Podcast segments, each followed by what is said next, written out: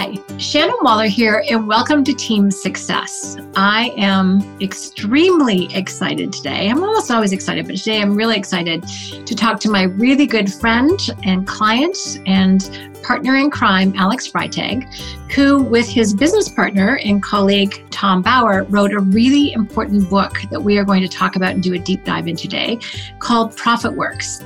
So if you as a business owner, business leader, have had a lot of trouble trying to figure out incentive plans, how to motivate people, how not to confuse them, if you've ever experienced the pain of paying out for what you perceive to be a lack of results, guess what? Alex and Tom have the answers. Yay. So Alex, thank you so much for joining me today. We're going to do a deep dive into the book. But before we do that, can you give a little bit of background? I know you very well through EOS and through Strategic Coach, but you did have a life before that. So fill us in on the brief history of Alex.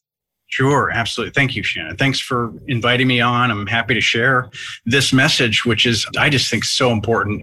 And it sort of segues into my background quite a bit. The genesis of Profit Works, the business, it goes into the early, mid-90s, and realizing that most employees don't understand what profit is or how it works or, what's the difference between profit and sales and that kind of stuff. So my brother and I originally developed this company over a 6-7 year period as entrepreneurs trying to develop a training program that would help employees become more engaged in understanding how profit works in the business.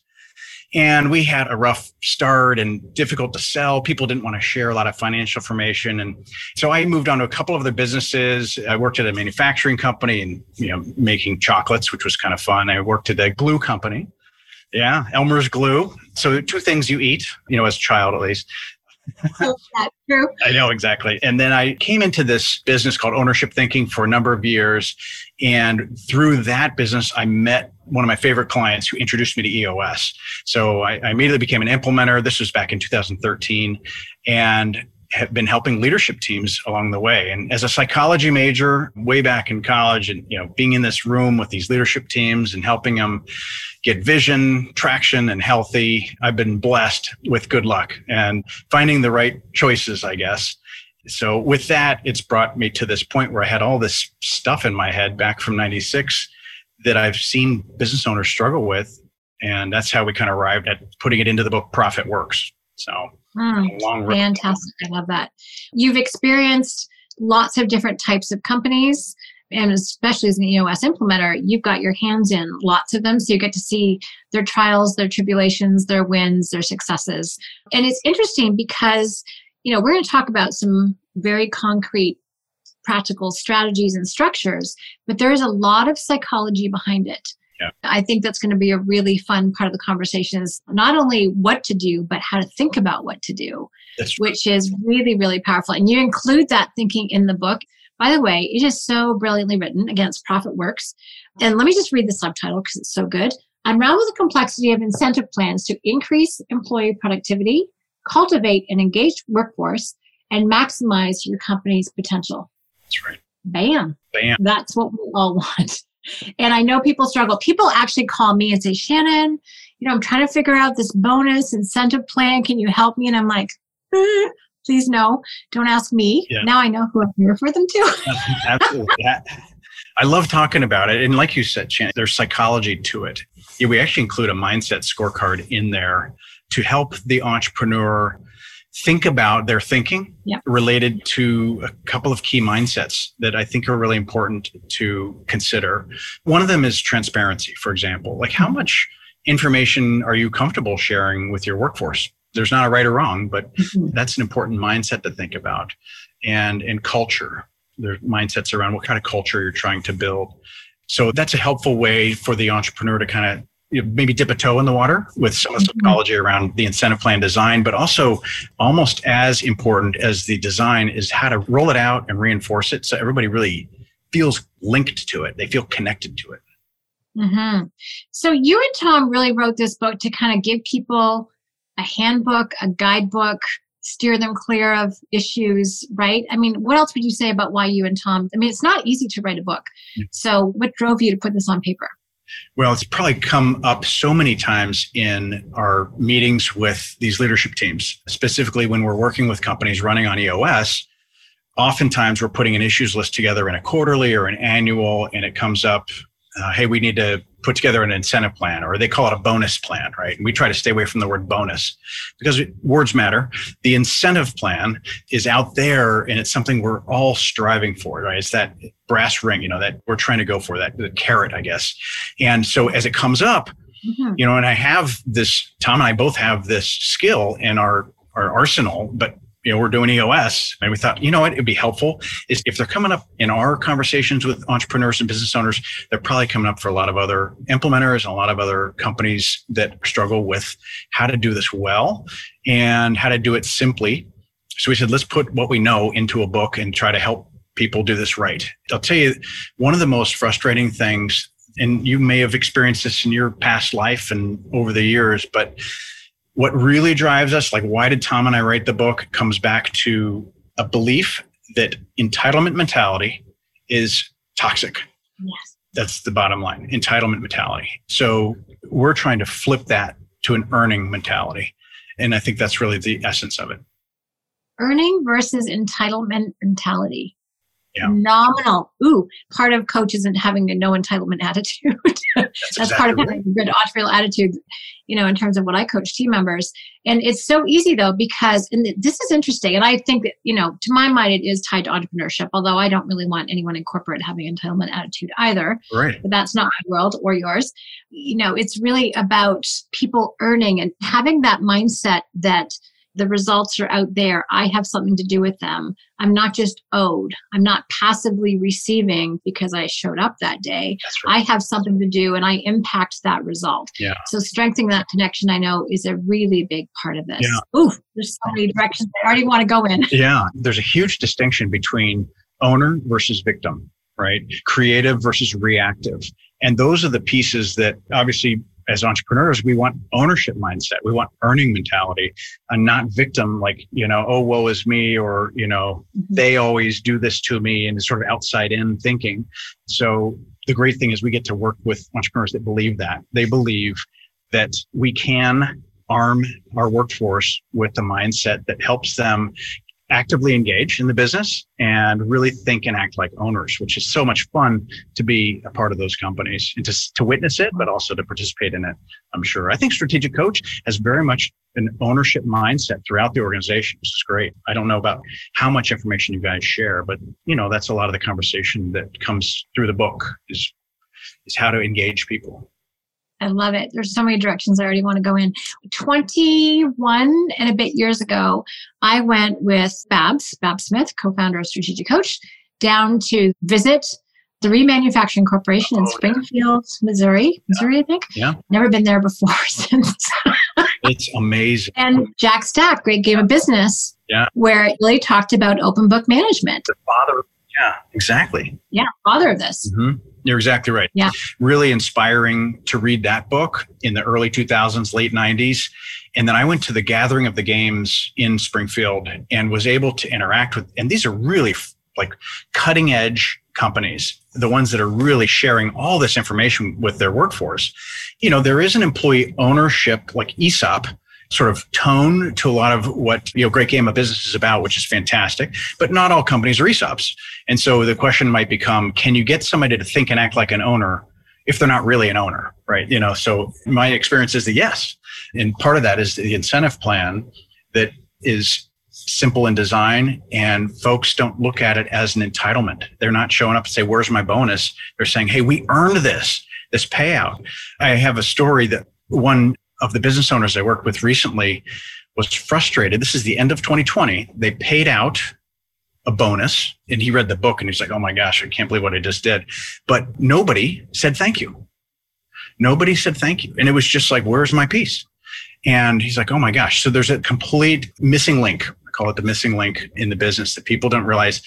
They actually produced the profits that created enough for the owner to really pay out. some of that in incentive. So he wants to flip that. He really wants to flip that. So we're taking another stab at it this year. But that idea of entitlement and not really appreciating, number one, your role in creating that incentive, but number two, all the risk and all the work and effort. And you think about 2020 is a crazy year anyway. So yeah, it most definitely was. So not saying thank you is a clue that you have kind of an entitlement bonus plan rather than an incentive plan. Awesome. And the other thing is, if you end up paying out, you know, either a department or people when you actually have not overall as a company grown, you've got some very essential premises of how effective incentive plans should work. So again, there's lots to talk about. So my intention here, if you're listening, is to give you some of the core elements that you need to know. And then I'm hopefully going to leave with a burning curiosity to want to know a lot more. So I'll be straight up with that. I can riff on that one piece because it's important, like the departmental thing. Like in the book, we talk about incentive plan mistakes. And some of these might resonate. I won't go into too much detail, but very high level, like siloed organization. If you do departmental bonuses, not only do you have to administer all that, but you can pit departments against each other, where they're like, I want that guy in my department because, you know, we're trying to hit these numbers. And instead of a one company, one vision, one voice type of organization. So siloed is a real mistake that folks can get into. It does also create complexity, which is probably the most common. We overthink the design. And in the book, we really go into it's keep it super simple. It's the KISS. And it's one number, you know, the score at the end of the game. So complexity is a big one. A discretionary plan. A lot of business owners, you know, we have big hearts. And we get the end of the year and we're like, gosh, everybody worked so hard. Let's just, I'll give this guy something over here and I'll give this person this. It's all subjective and emotional. So we try to get away from that, create a formula, you know, stretch goals that are just not reachable, cause people to give up. The disconnection we've kind of talked about, the missing link between the activities and the payout. Mm-hmm. Where people get, you know, a couple $100. I mean, it's nice. They usually don't reject it, but so there's an art to some of that design that helps you avoid some of those mistakes, which the book gets into. Well, as you were talking, I'm like, yep, been there, done that. We had some departments or teams, let me call them, because you know, I don't like that term department, but some teams who were winning, some who weren't. And depending on who was administering the bonus, you know, it was subjective. So check mark on most of those mistakes over my years. Before we go on, though, I want to touch on two things that you said were super important. One is the degree to which you're comfortable with transparency. And the other one is culture. And a lot of what you're saying already, I can see, you know, impacts the culture. Do you have an entitlement culture? Or do you have a non-entitlement culture or an earning culture? Yeah. And again, we're changing gears. Any structure I had planned, which is fine. But talk to me a smidge about transparency, because that's probably something that, how does a business owner think about how transparent to be with the numbers, what to share, what not to share, and how have you helped people over some of those hurdles? Yeah, that's a great question. And everybody struggles with it. So it's not like, you know, there's some magic bullet here. But if you imagine a continuum from radical transparency, like, and I've seen this in a handful of companies, but they share salaries, they share just everything, right? And it's like, wow, that's a lot of information. All the way over to the other end of that continuum where just totally closed book. Right? Just nothing is shared. People don't even know what kind of sales they do or anything, right? And margins, they don't even know what margins are, right? So somewhere on that continuum is where your headspace is as an entrepreneur. And you got to kind of find out where you feel comfortable. And there's a basic premise, which I believe in, and I've seen it in action, and I would probably suggest most people believe it. But in the absence of information, people make up their own story. And they make it negative. And it's negative. Yeah. It's like, it's the worst case scenario, right? And that's why you got the boat and the plane and all these different things is you're taking all the money, right?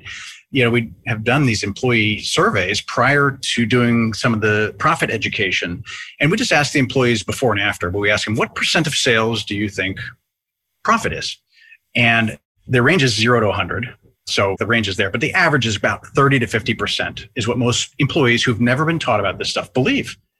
But the bottom line, they might be confusing gross profit with, you know, net operating profit, those kind of things. You know, I've seen 100% number of times because they don't know that sales and profit are different things. So it's just this absence of information.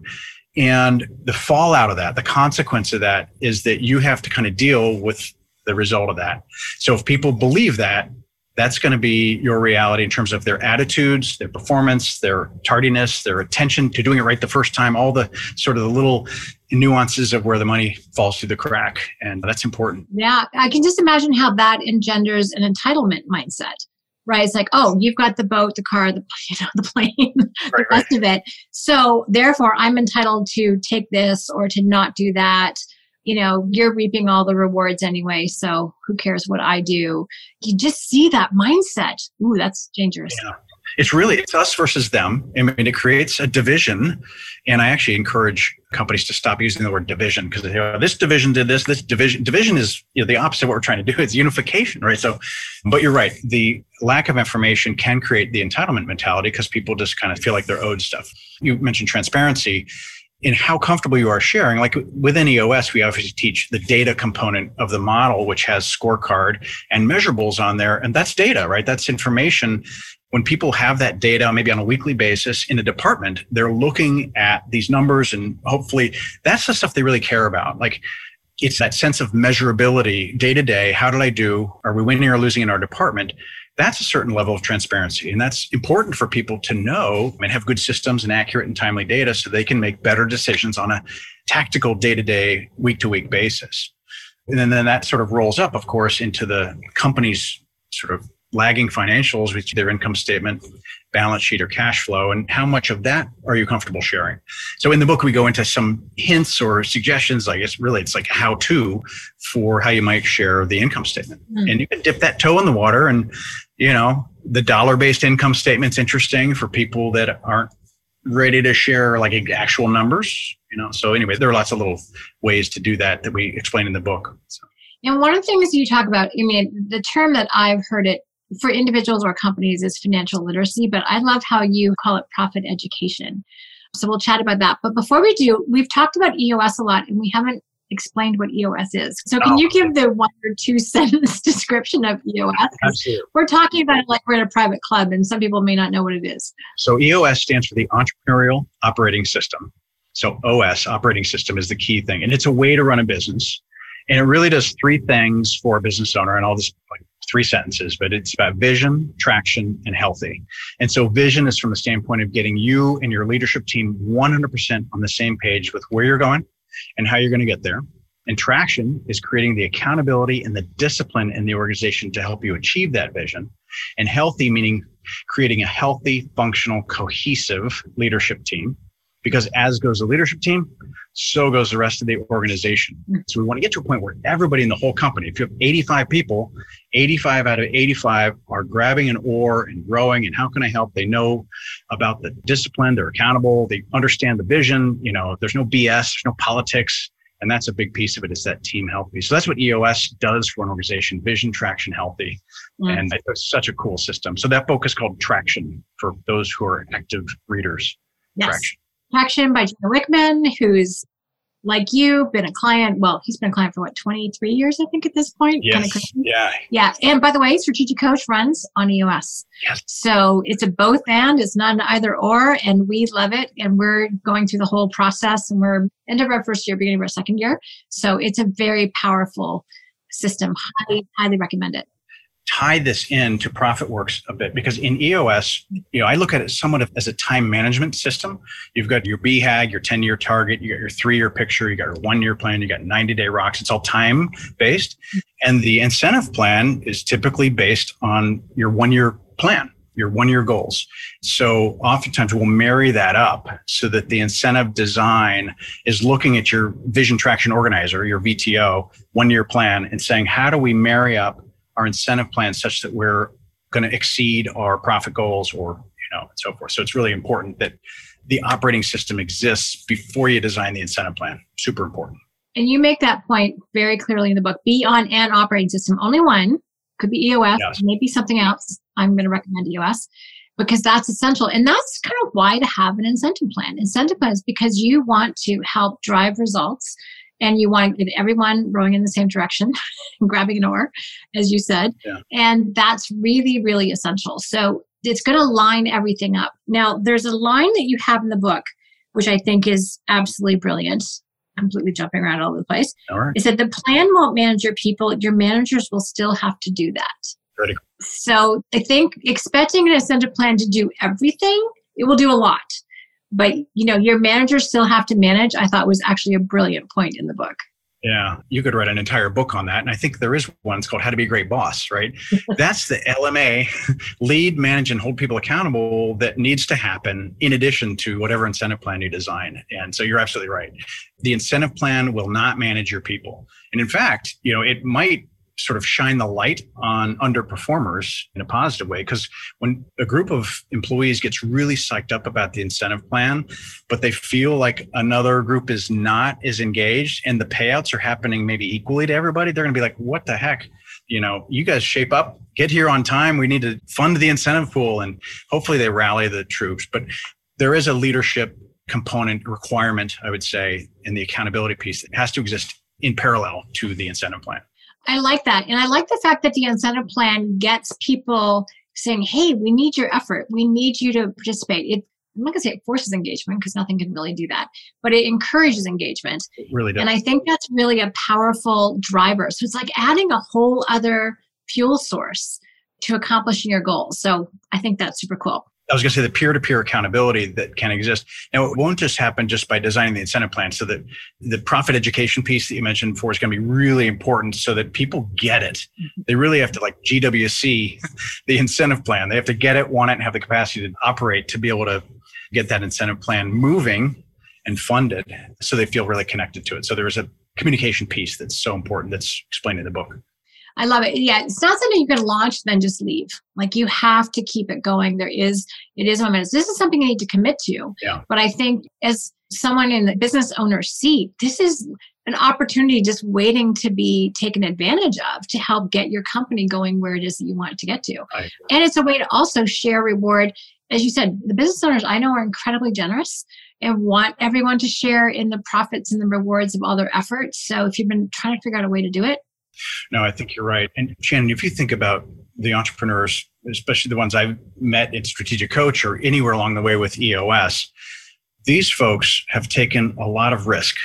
And, you know, it's not just in a vacuum. There's a return that's expected to take that risk, and the returns come from profit. And that's why that education piece, I think most employees don't think about the risk. They don't think about the risk that's been taken, even if it's a third or fourth generation organization. So the risk return equation, I think, is a real opportunity. As you said, it's just lying there for us to teach. Mm-hmm. So we've got some ideas on how to do that in the book. But, you know, ideally, if you can help the employee understand that personal finance, like balancing a checkbook, is really no different than like business finance. Like, just go from top line down to, you know, the bottom line. If you're not satisfied with the bottom line at home, you would do some things and change it. You'd cut some costs, you know, and you can make that parallel through education with the employees, so that they start to look with different eyes at the business and see, oh my gosh, I can see like 10 things in my line of sight that could be done better. And that's going to drive money to the bottom line. And I actually am now sharing in that through this self-funded incentive plan. And that's really important, that it pays for itself. So that's actually one of the things I want to dive into. So you have some basic premises about good, effective incentive plans. And so could you list what those are? Because I think, you know, one being self-funding, number one. Is absolutely the most critical. So this is out of extra. Yes. Right? So you're not losing anything, which I think is a really essential but not to be overlooked point. No, that's exactly right. And that's why we typically suggest that we establish a trigger or a minimum threshold of profit that has to be reached before the incentive kicks in. Because the business obviously has some things to take care of: taxes, you know, paying down debt, reinvestment in the business, and then providing return on investment. So the trigger, there's the art. Like, what is that threshold above which we're going to share a portion of the profits in this self-funded incentive plan? Really important, because otherwise it just becomes an entitlement plan if you pay off $1. Right? You're not pushing the business as far as we could. Mm-hmm. So self-funded is one. It's got to cause behavioral change is two. Like, if it's not shaping employee behavior, and that's done through education and reinforcement, state of the company meetings, which typically we teach in EOS are quarterly. Some do them more often, some do them less often, but we have to communicate to try to link and get the behavioral change there. We've got to be conscious of merit-based raises for cost of living adjustments. So there's pay bands, obviously, that people have. We don't get into that in the book, but this incentive plan is not a me comp discussion, right? Versus it's a we comp, like it's the business. So me comp and cost of living, intrinsic versus extrinsic motivators. So, you know, Dan Pink in Drive talks about incentives from one angle, and there are lots of other sort of philosophies on it. But this incentive plan that we're talking about is not just an extrinsic motivator. There's some intrinsic gain, some pride of accomplishment, some sense of team spirit. Like it's intrinsically valuable to be part of a winning team. And when people are on a winning team, you know, profits are increased, whatever it is, that's fun. That is fun. You look at a business like Southwest or Zappos or some of those really popular businesses, they got a great culture in addition to those extrinsic sort of wins as well. And then the fifth one, the final one, is sharing information. We talked a little bit about transparency, but it's important to figure out where your comfort level is. And I say maybe go a little bit uncomfortable there and see, because most of the time the employees are like, this is cool, you're sharing this with me. I had no idea. Wow. And there's trust that's built there because you're respecting them. You're saying, I know you can understand this. Here's the information. You know, so anyway, there's a lot of paths we can go down with transparency. Perfect. Well, and that's a phenomenal list. So if your current plan, if you have one, is not structured this way, you might want to pay close attention to it. Exactly. I really like the intrinsic motivation, and people do want to be in a winning team, and they do appreciate being trusted and frankly treated as adults. Yeah. You know, I think we underestimate sometimes what our team is capable of. Everyone has their own personal finances anyway. Even if they're in shambles, they have them. That's so right. That's right. I think that's a really, really key point. And then I know, because it's just a fun story. So we had at one point our controller, before he moved away for another opportunity that was more faith-based actually, his name was Ben. So Wednesdays was the day we would have our accounting meetings and our kind of transparency share. So he nicknamed them Ben's Days. And he would do his financial literacy part with the team. Great. Oh, there are like 25 people that we were, no, not everyone's interested in some of the spreadsheets, I can tell you, yeah. But it was really fun. You know, he had a really fun, playful, not something you necessarily expect always from your controller, but it was fun to do that. It's amazing. People get it. And to this day, people who are kind of in charge of the finances are very clear. Babs, co-founder, coach, tells us how we're doing in our quarterly meetings. Right. So yeah, we do keep people posted with that. And the winning team part is so critical, because when people are trusted, when their contributions are appreciated in a tangible way, not just an intangible way, it's very validating, and we work harder. And it's really not fun to be the only star player on a not winning team. Yeah, absolutely. Like you want other people to be winning with you. Yeah. No, you're exactly right. And I'm thinking about two stories. One was when we taught personal finance as it relates to business finance in order to help them kind of, you know, bridge that. I've seen light bulbs go off over the years with people who are like, oh my gosh. And they start thinking about their 401k or retirement plan or whatever. And they start doing things differently at home because of this simple little example. That's really rewarding. If somebody's ever able to take better care of their family or achieve more goals or go on vacations or whatever they couldn't do before because they had this like epiphany, which is cool. And the other piece I've seen that you reminded me of was the intrinsic part. A company had 35 employees, had an incentive plan, and decided, this is interesting, the payout method, instead of a percentage of each person's wage, like everybody gets 8% of their wage, this company decided, we'll take the pool of money, let's say it's, you know, $70,000 that's in this incentive pool, just divide it by the number of people, 35. Everybody gets $2,000, no matter where you are in the business.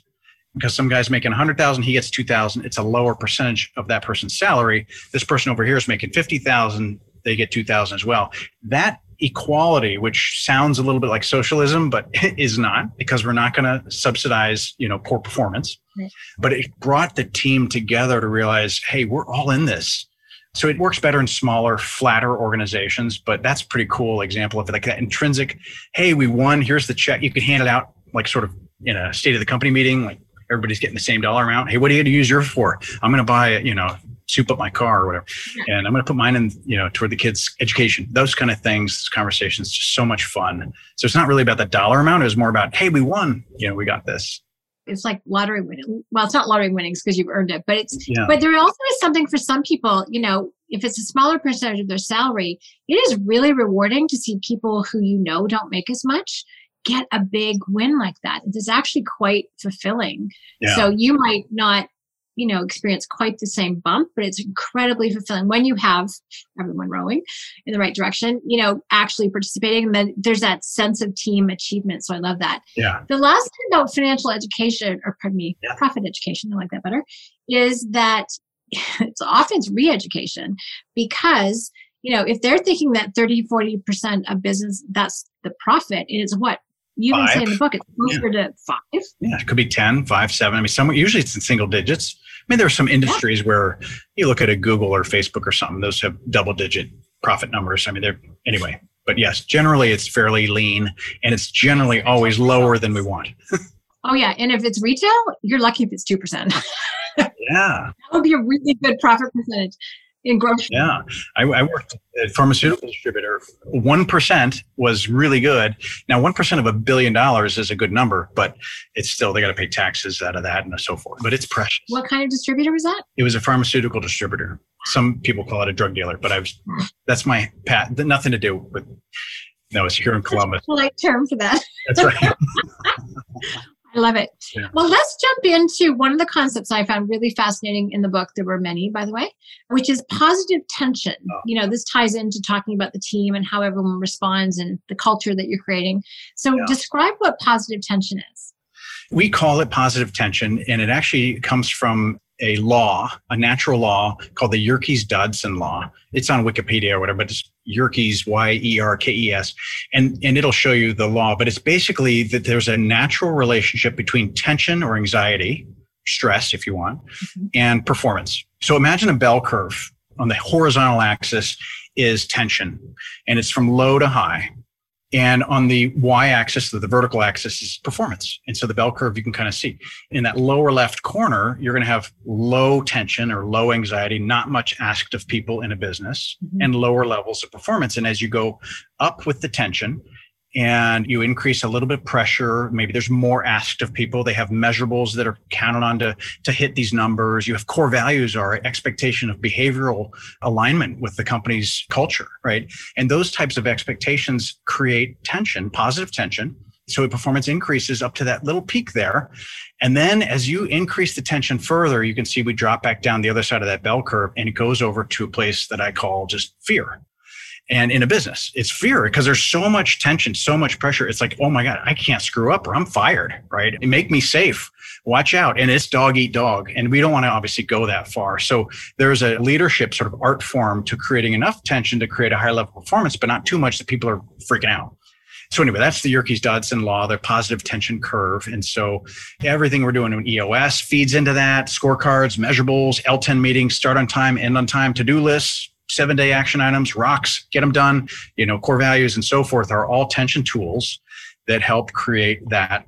And within the incentive plan design, having a minimum threshold or a trigger creates positive tension as well. So that's what the positive tension curve is all about. And it's so great, because I think every leader is trying to figure out, how do I get the most out of my people, not from a taking standpoint, but from a, how can we all contribute the maximum without freaking people out, that panic zone. Yeah. And that's also where performance goes back down. So people are completely playing defense. They're not playing offense. So are they in the game? Are they playing offense, or are they playing defense? Right. So you kind of want them full out, full force ahead. And that's what this helps to do.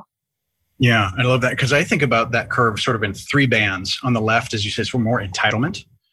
And you may have employees who are all over the curve. You might have some that are in earning in the middle, some that are in fear on the right, and some that are in entitlement on the left. And how do you get people all up to that peak? And that's where there's a lot of team health. You have to create an environment where people can have tough conversations without disrespecting other people. So, you know, there are kind of artful conversations that need to be had to pull people from entitlement into earning without having them run over to fear. You're measuring everything, you know, they start freaking out. But wait a second, we all want the same things from working here. We want a great place to work. We want an enjoyable environment. We all want financial opportunities. So we have some basic sort of agreements that we all take care of each other. We respect each other. We don't shoot the messenger. We don't backstab, you know, politics. So those types of sort of basic rules, primarily around core values, are really important to communicate, reinforce, 7 times for them to hear it for the first time, repetition. 7 times. 7 times. I love that. So let's talk about different types of payouts, because I found this really interesting. You were just talking about percentage versus a same amount to everybody. Yeah. And you have three different types that you suggest most companies pick one, two, or, you know, third, sort of a hybrid. So let's talk through those. And then I also want to make sure we get into the profit education piece because, you know, there's designing your plan, but then there's actually executing on your plan. Yeah.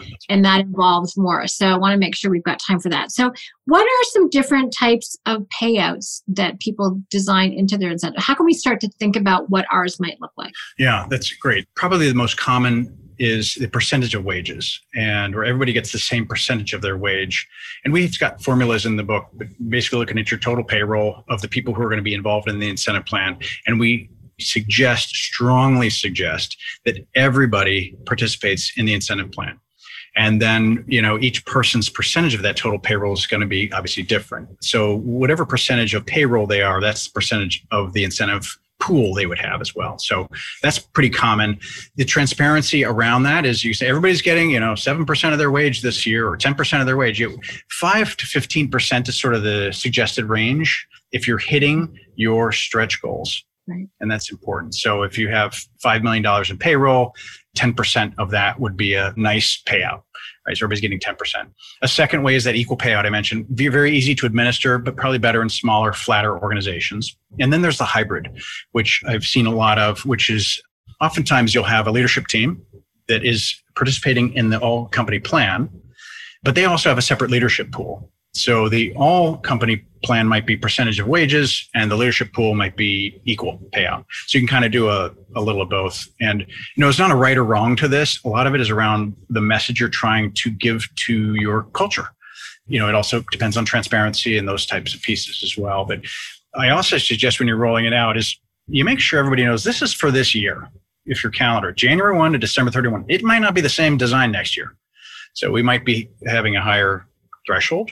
We might share a different percentage of profits above that threshold. So hopefully we're shooting for higher targets, but that's where the VTO and tying it to the one-year plan are important. So, and you also talk about timing, because depending on the type of business, the seasonality. Yeah. So questions that I get asked sometimes, or we talk about, are, you know, how often do I pay it out? And how often do I want to do the spreadsheet for that? Exactly. And you have some great coaching in the book about how to think about it.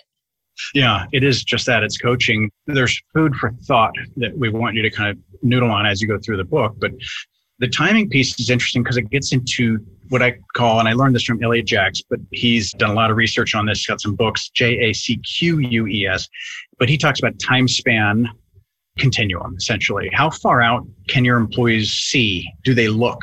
And a lot of times I've seen that folks that don't see that far, they don't look that far out, need to have more frequent payouts to be reminded, you know, and feel that cash in their bank account or whatever in their hand on a more frequent basis. So maybe quarterly, it kind of lines up with ROCs and those other types of 90-day world pieces that we teach.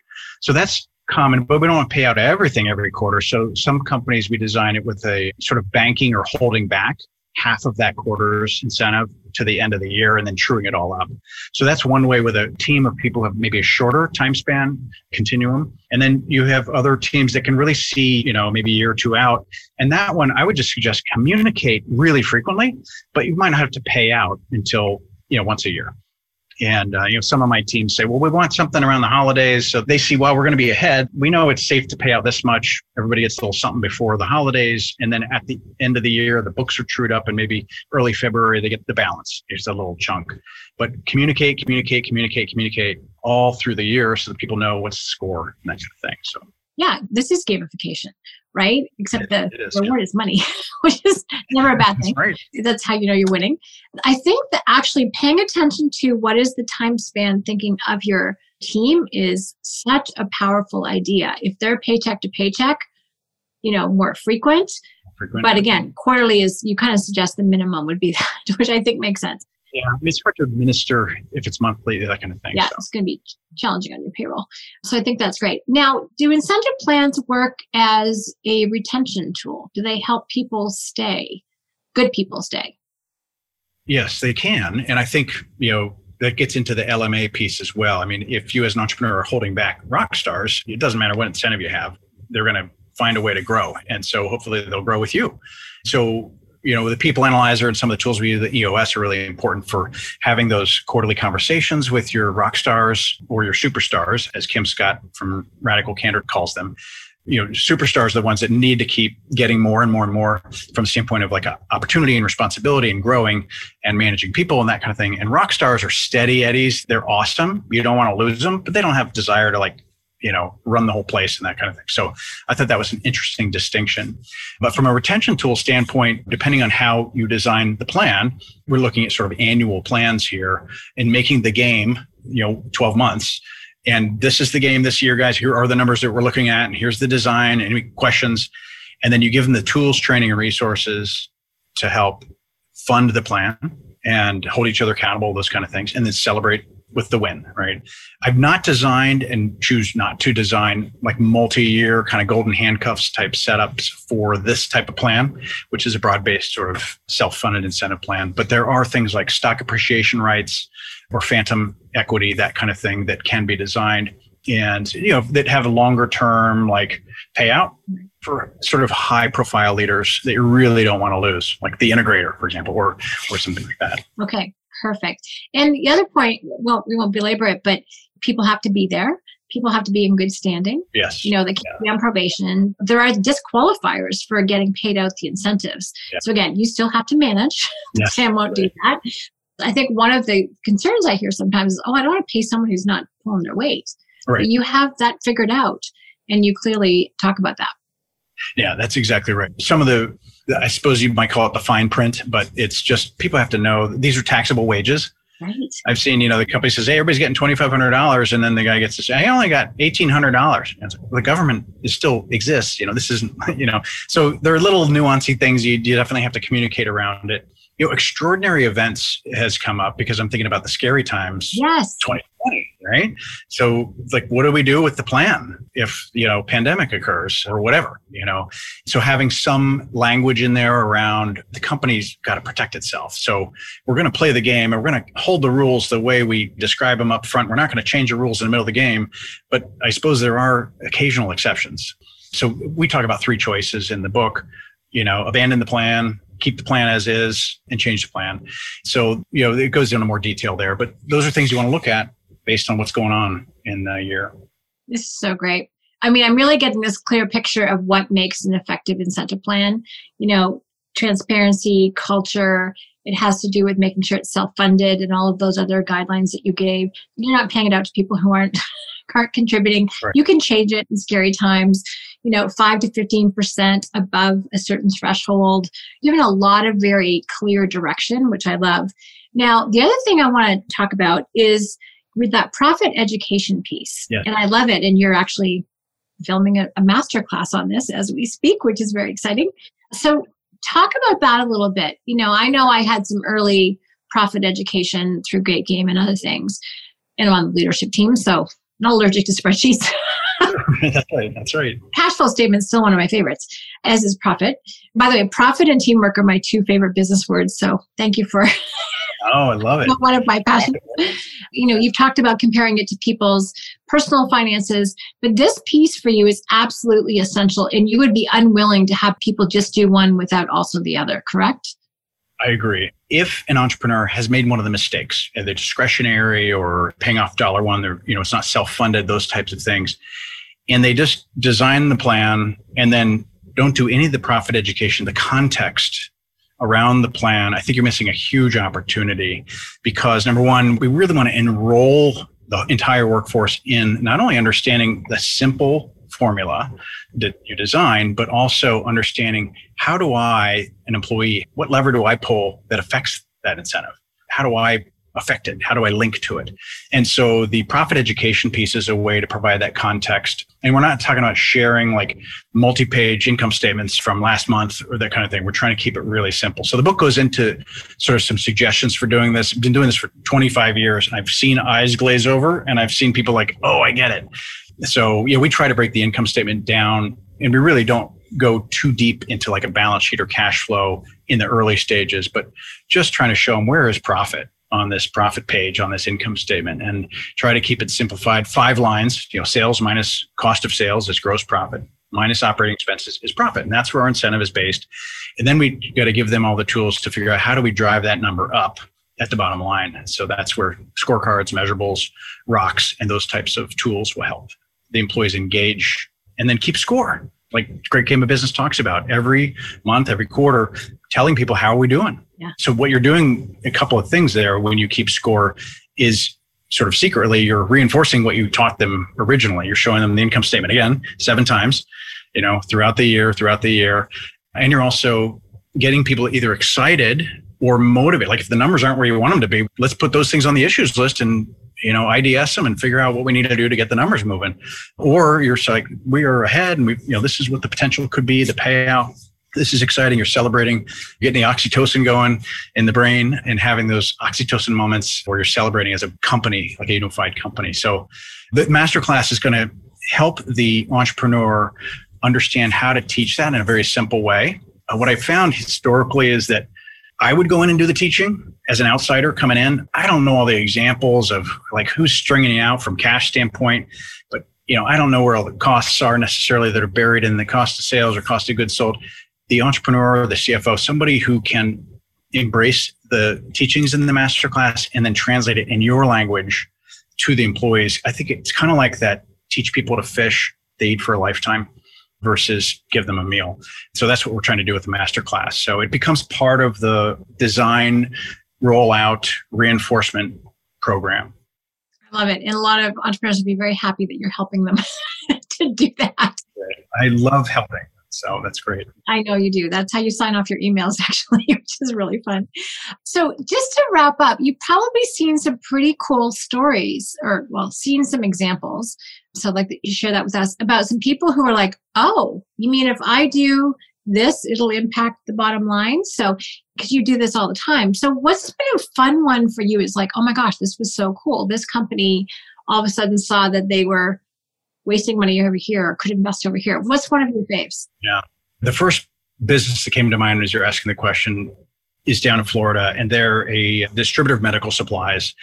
And they loved the idea of challenge rocks. And we talk about it in the book. Essentially, a challenge rock is like gamification of a measurable to improve it. And so they had trying to get paper invoices into, electronic. That was a rock. And in the next 90 days, we're going to have all of our invoices 100% going.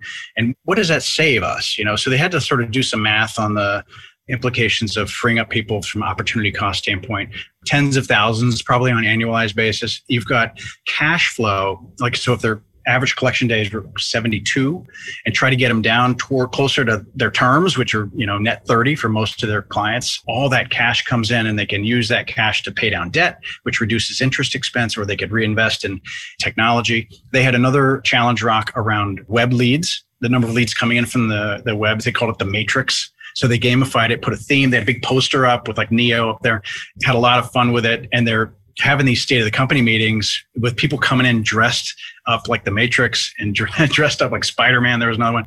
So that stuff was so much fun. In a year, they added up all their Challenge Rock games and it came to about $225,000 of just found money annualized. And now that's just for that year. And then ideally, if they keep the behaviors up, it applies going forward. So it's that kind of culture that's fun. They're celebrating. And there are a lot of stories, a lot around errors and mistakes and people just not realizing, oh, if I have to do it again, not a big deal. We're helping the customer. But it's like, well, wait a second. If you do it right the first time, the customer's happy there and you get to do something else with that time that you're not spending doing it over again. So those types of ahas for the employees are so much fun to be part of and to see the behavioral shifts.